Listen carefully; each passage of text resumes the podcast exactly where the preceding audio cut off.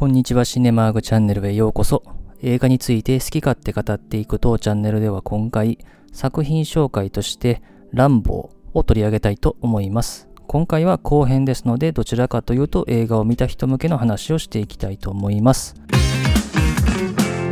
まずこの映画の制作前の段階の話をしておきたいと思うんですけども、この映画の原作は前編でも述べたようにななじゅうにねんに発表されているものなんですけども、映画化までじゅうねんかかってるんでですね、その間にかなりいろんな話があったそうですね。いくつか話しておくと、まずマーティン・リット監督で、ポール・ニューマンがランボー、それからロバート・ミッチャムが保安官役っていうのの検討だったり、あるいはシドニー・ポラック監督でスティーブン・マックイーンがランボー役、それからバート・ランカスターが保安官役というのも検討されていると。さらにせんきゅうひゃくななじゅうはちねんにコンボイっていうね映画あるんですけども、あの成功があってですね、サム・ペキンパー監督、クリス・クリストファーソンがランボー役っていう検討もあったと。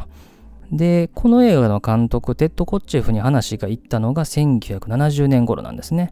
で、その後にスタローンが出演決まったことでようやく動き出したというふうな話らしいですね。で、ランボー役にはですね、先ほど挙げたキャスト以外で言うとクリント・イーストウッドとかですね、ジェームズ・ガーナーも検討されてますけども、彼は朝鮮戦争に従軍したことがあって、戦争から帰ってきた主人公が警官と戦うっていう役を演じたくないということで断られてますね。で、その後にアルパチーノにも話がいってるんですけども、アルパチーノはランボーのキャラクターをもっともっと狂ったようにしたかったんですけども、その要望が拒否されたので結果的にランボー役を断ってると。で、先ほどスティーブ・マックイーンの検討の話もあったんですけども、本人は乗り気だったらしいんですが、ベトナム機関兵の役を演じるにはちょっと年齢が高すぎるということで断られてますね。まあ、彼はこの映画化される時点ではもう亡くなってますけどね。それからニック・ノルティとかジョン・トラボルタも検討されたんですけども、最終的にスタローンで落ち着いたと。で、それからリチャード・クレンナが演じたトラウトマン大佐役に関しては、当初カーク・ダグラスが検討されたんですけども、彼はですね、映画のエンディングのところで話が揉めて辞退したそうですね。カーク・ダグラスはですね、当初ラトラウトマン大佐がランボーを殺して終わるという当初の絵音程だったエンディングを変えるって話になった時に、それじゃダメだってことで断ったんですね。で、その後ロック・ハドソンにオファーが行ったんですけども、彼は手術後間もなかったので断られたと。で、最終的にリチャード・クレンナーに話が行ったのがですね、撮影が始まる前の週の金曜日だったということで、で、翌週の月曜日にはこの役を演じていたということで、まあ、本当にギリギリまで決まらなかったんですね。それからですね、ティーズル保安官役で検討されたキャストとしては、ジーン・ハックマンとかロバート・デュバルらもいたというとこでしたね。で、その後、まあ、映画の撮影が始まるわけですけども、この映画に出演したエキストラの多くっていうのが、この映画の撮影がカナダだったんですけども、撮影現場近くの工場が操業停止してしまったことによって失業した地元市民らだったということですね。で、撮影中の話題というとですね、撮影のために、まあ、カナダにですね、スワットとかから借りていた本物の銃を持ち込んで実際に撮影をしてたらしいんですけども、まあ、それを保管してたトラックが盗まれてしまうという事件があったということで、まあ、これは大きな問題になったそうですね。で、撮影、まあ、終わって編集ってなった時に、まあ、最初の編集版をですね、作った時にさんじかんはんぐらいになったそうなんですね。で、これを見たスタローンは、もうこんな映画ではもう映画人生終わってしまうっていう風ぐらいに考えてしまって、もう映画を買い取って、もうこれをなかったことにしようとしたぐらいのことだったらしいんですけども、まあ、なんとか最終的にはプロデューサーらによってきゅうじゅうさんぷんに編集されたと、まあ、いう風なことが残ってますね。まあ、さんじかん以上の長さで失敗してしまうんじゃないかっていう風に考えるのも、まあ、わけはあるかなと。まあ、彼もですね、ロッキー以降は正直他の映画当たってなかったっていうのもあるし、かなりの超大作で失敗というとですね、せんきゅうひゃくはちじゅうねんにマイケル・チミノがですね、ディアハンターの次に撮った天国の門っていう映画が、もうさんじかん以上ある大作で大きな予算かけられて大失敗したっていうのがあったんで、まあそういうのも見てるんでね、まあ、なかなかこれでは決心つかなかった部分はあったのかもしれないですけどね。まあなんとかきゅうじゅうさんぷんに抑えられたということで、一映画ファン、一ランボーファンとしてはですね、このさんじかんはんぐらいあったバージョンもちょっと見てみたいなっていう興味はあるんですけどね。まあこの映画は結果的に撮影がですね、終わった後にスタローンはちょっと入院もしてますんで、骨折とかもしてて、えー、ロッキースリーの制作というか編集が遅れるということになってしまうと。まあ、この映画と同じ年にロッキースリーもね公開されてますけどね。でこの映画の後の話で言うとですね、えっと、この監督をしたテッド・コッチェフとスタローンがですね、ザ・ベースというですねタイトルの映画でプロジェクトを始めてたんですけども、なかなか進まずにですね、スタローンがこの企画を去り、そしてクリント・イーストウッドが関与したんですけども、彼も去り、そしてですね、時を経てきゅうじゅうはちねん、えー、ポール・ ダブリューエス アンダーソン監督、カート・ラッセル主演の日本語タイトル、ソルジャーというタイトルの映画で完成をしたんですけども、この映画の後、企画が始まってからじゅうごねん経過したということで、まあ、ランボーにしてもね、原作発売からじゅうねんかかってるので、まあ、なかなかね、そういうのがあったみたいですね。で、それからですね、ティールズ保安官を演じたブライアン・デネヒーですね。まあ、この映画ではもう本当に悪役としてね、まあ、非常に大きな印象を残しましたけども、彼はですね、後のインタビューでですね、まあ、海兵隊に勤務をしていたと。で、せんきゅうひゃくごじゅうはちねんからろくじゅうさんねんまで入隊していて、えー、沖縄にも任務で来てるんですね。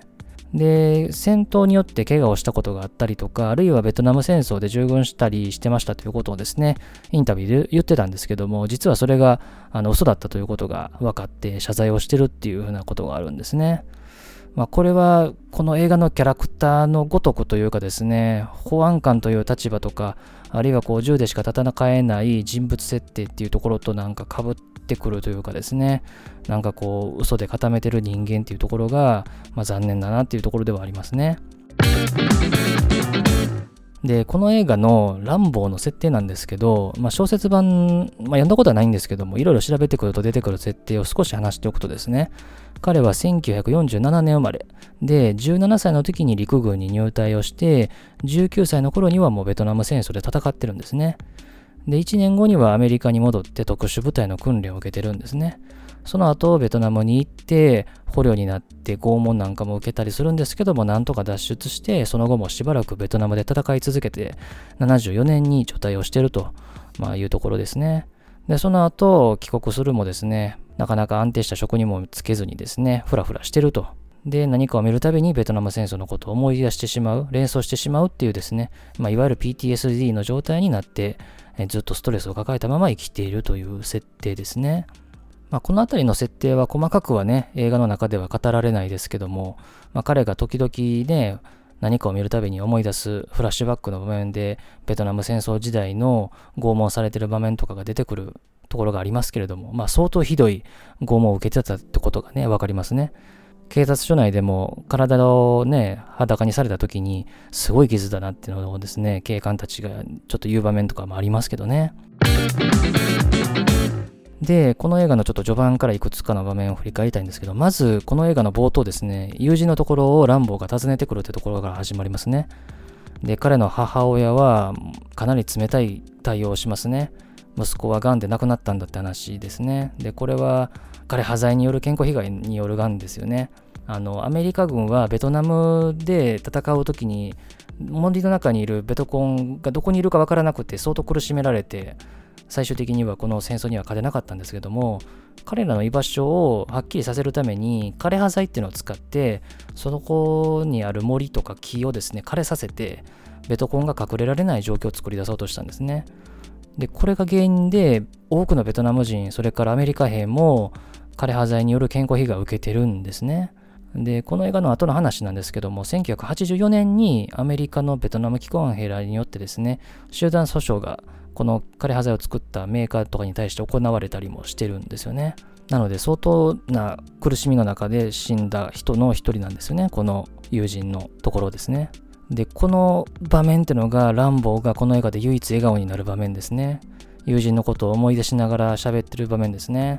しかしそれもほんのわずかで終わりますよね。その友人の母親によって友人が死んだってことを初めて知らされるんですけども、この母親は友人であるってことを告げて訪ねてきたランボーのことを歓迎はしないですね。本来だったらおそらく訪ねてくることなんてなかった息子の友人なのに、もしベトナム戦争がなかったらおそらく歓迎していたであろう。ただベトナム戦争にはやはり彼女も多分反対だったと思うし、ベトナム戦争が原因で死んだ息子がいると。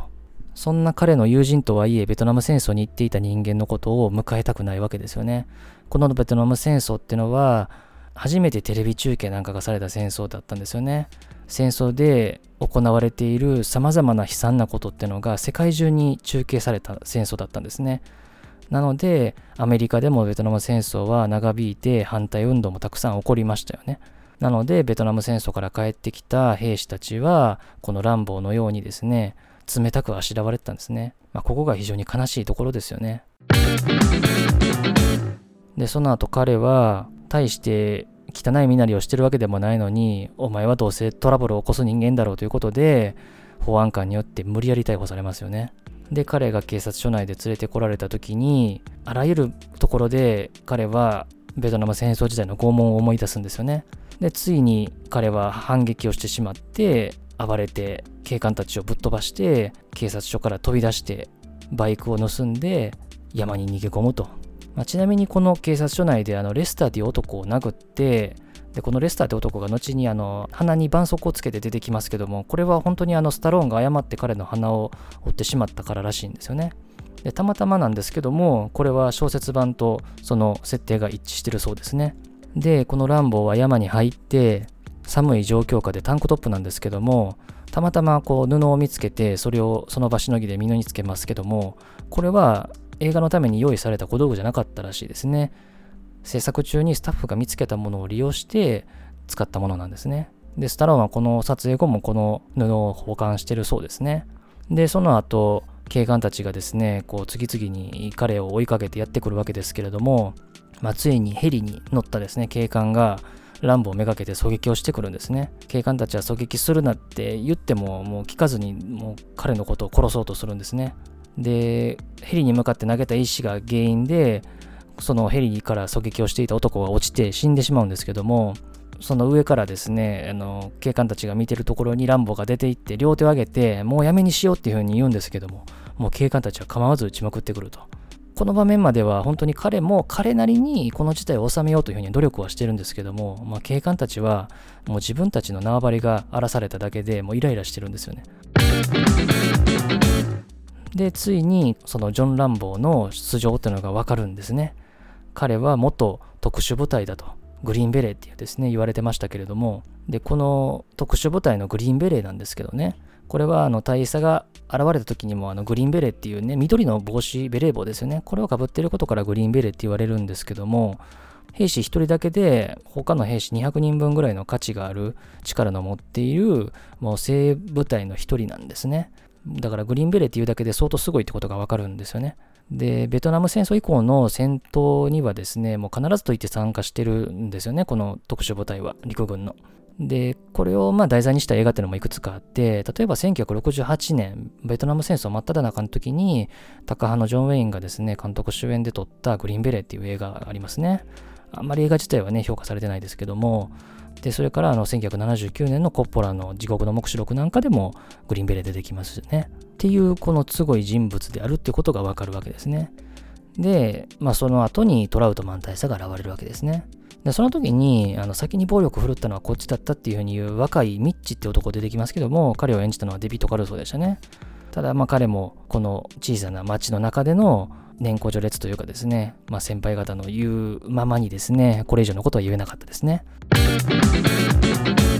でこのトラウトマン大佐っていうのも問題の人物ですよね。彼は現れるなりですね、あなた方を守りに来たんだって言いますよね。ランボーを守りに来たんじゃなくて、でランボーは自分が指導して作り上げた最高傑作なんだっていうふうに言いますよね。ほんまに事態を収めようとしてきたのかなっていうふうには思えないんですよね。なんか自分の最高傑作がどんな働きをするのかちょっと見てみようかぐらいの感じで来てるような感じがしますよね。でこのトラウトマン大佐はランボーの説得を試みるわけなんですけども、全然うまくいかないと。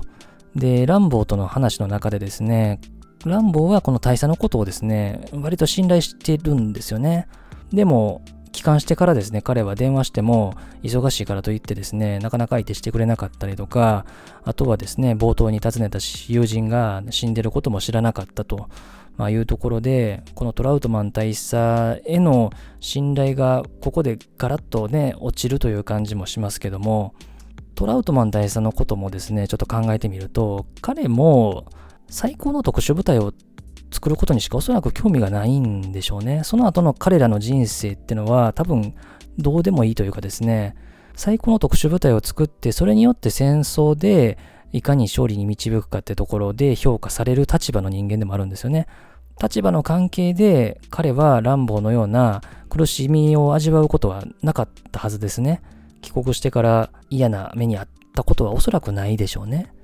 ただ彼も最高位にいるわけじゃないんですよね。あくまで大佐なんですよね。左官の中で言うと一番上なんですけども、当然左官の上にはですね、将官ってのがあって、大将とかね、中将、準将などがいるわけなので、まあそう考えると彼もあくまで指示を受けている立場の人間でもあるんですよね。まあその辺が難しいところなんですけどね。で、このトラウトマン大佐とティールズ保安官も対立をするんですよね。で、映画の中では語られない原作の設定でですね、このランボーを逮捕したですね、ティーズル保安官は実は朝鮮戦争の機関兵でもあると、まあ、いう設定になってるんですよね。ここは映画の中では語られないんですけども、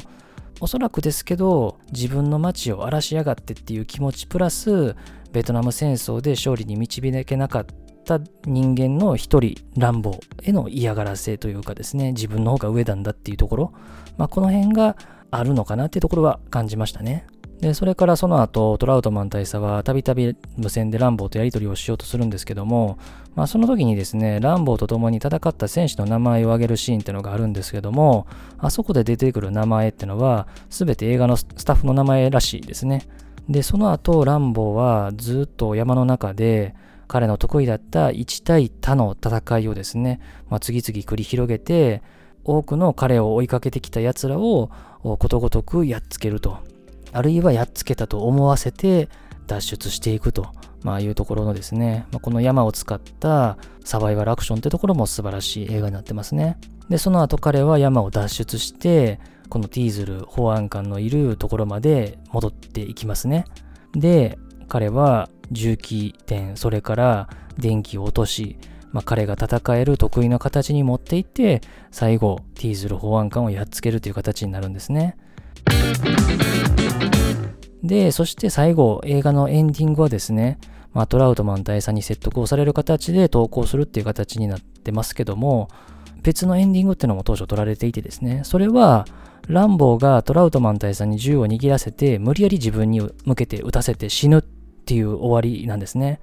これはあの ディーブイディー にも収録されてるんで見ることできますけども、まあ、このエンディングはあまりにも悲しすぎるというかですね、悲惨すぎるということで、不評だったということで、今のエンディングに切り替えられたそうなんですけども、やっぱりこの映画、ランボーってそんなに多くは語らないんですけども、最後の最後、まあ、彼の思ってた思いがトラウトマン大佐に次々に吐露されますよね。まあ、この場面は、この映画何回も見てますけども、涙なしには見られない場面ですね。国のために戦って帰ってきたら赤子殺しだとかですね、まあ、非国民扱いされるわけですよね。で、駐車場の仕事すら手に入らないと。一体彼は何のために高校出た後軍隊に入ってベトナムに従軍してたのかってとこですよね。で、そこで経験したことはもうずっと続いていくわけですよね。まさにこの映画の最後に流れるダンヒルの It's a Long Road ですね。まあ、ぜひ歌の和訳見てほしいんですけども、彼にとっては長い長い道のりなんですよね。これはランボーシリーズで言うと、このはちじゅうにねんに始まって、結果的にですね、にせんじゅうきゅうねんのごさくめまでずっと続くわけですね、さんじゅうはちねんかん。まあ、強いて言うなら、この映画の設定で言うと、彼はじゅうだいこうはんからベトナムで苦しんでるので、おそらくごじゅうねん以上苦しみ続けてるわけですよね。戦争ってのがいかにどんな苦しみを続けるのかってところがわかる映画でもありますよね。で、ランボーはおそらくこのトラウトマン大佐に不正的なものを求めてはいると思うんですけども、トラウトマン大佐はそれに気づいていないというかですね、まあ、そこまでの役割を自分がやろうとしていないってところにまた一つ悲しみがありますね。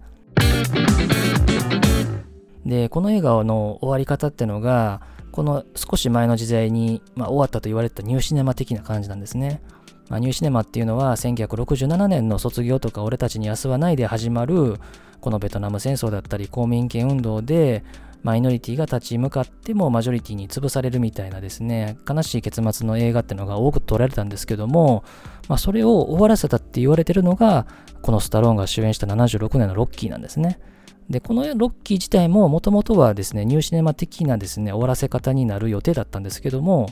まあ、つまりですねこの映画の終わり方ってのが、ロッキーとエイドリアンが通路を歩いていく悲しみの場面で終わる予定だったらしいんですね。まあそれはイメージポスターなんかでも残ってるんですけども、まあ、この映画はこういうんじゃなくて、もっといい結末にしようということで、試合には負けるけども勝負には勝ったっていうような終わらせ方になってるんですよね。で、この映画によってニューシネマは終わらされたっていうふうな、まあ一部言われ方をするんですね。まあもちろんこれ以降にもニューシネマ的な終わり方の映画っていうのがたくさんあるんですけどね。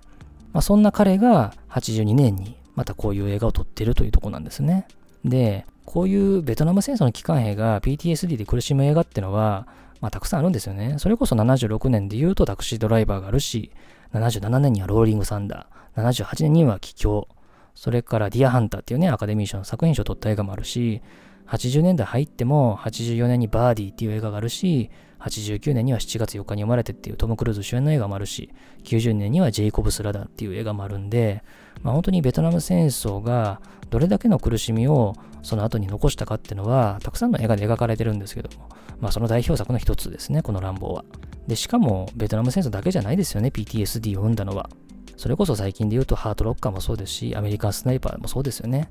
それこそ遡ればですね、 ピーティーエスディー と言葉こそなかったですけども、せんきゅうひゃくよんじゅうろくねんにアカデミー賞の作品賞を取った我らの生涯の最良の年っていう映画も、戦争から帰ってきた男たちが帰ってきて仕事がなかなかありつけないとかですね、家族との関係がうまくいかないっていうような映画が作られてるんですけども、まあそういう映画の中でもこのランボーっていうのはやっぱり、まあ、群を抜いてる感じはする映画ですね。ということで今回は作品紹介としてランボーのいっさくめですね、紹介させていただきました。まあ、この映画は本当に最高の反戦映画にしてですね、まあ、サバイバル部分のサスペンスアクションの部分も見事で、まあ、本当に涙なしには見られない映画ですね。まあ、にさくめ以降は毛色変わりますけども、まあ、ツーなんかはいちの裏返し的な部分もあるので、まあ見応えはそこそこあるかなっていう感じはしますし、まあスリーは酷評されましたけども、それがあっての最後の戦場、ラストブラッドなので、まあ興味ある方はぜひね、シリーズ最後まで見てほしいなっていう作品ですね。ということで今回も最後までお付き合いありがとうございました。